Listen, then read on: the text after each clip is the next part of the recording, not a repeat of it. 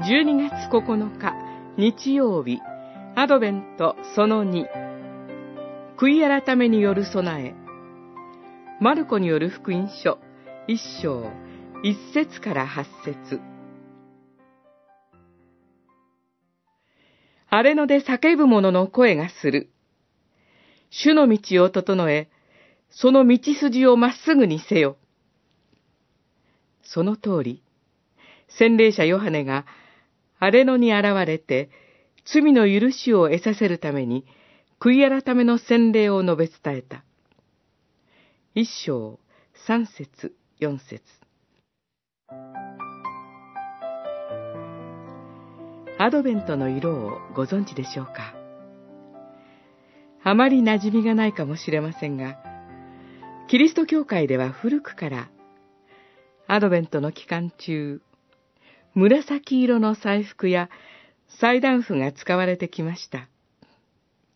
紫色は悔い改めを象徴しています。紀元5世紀頃から教会はアドベントを断食と悔い改めの時として大切にしてきたようです。アドベントの過ごし方として、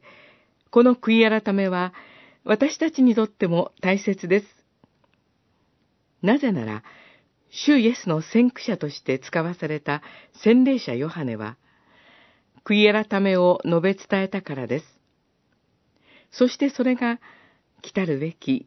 主の道を準備することでした。なぜなら、主イエスは、ご自身悔い改めを述べ伝え、罪を悔いる者のもとに来てくださるお方だからです。そして、罪を悔いる者に、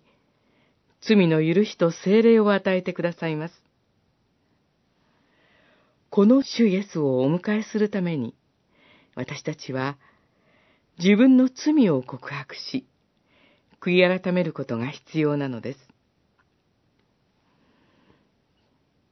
何かと慌ただしくなる季節ですが、心を静めて、自分の罪と向き合い、悔い改めて、神に立ち返りましょう。主イエスを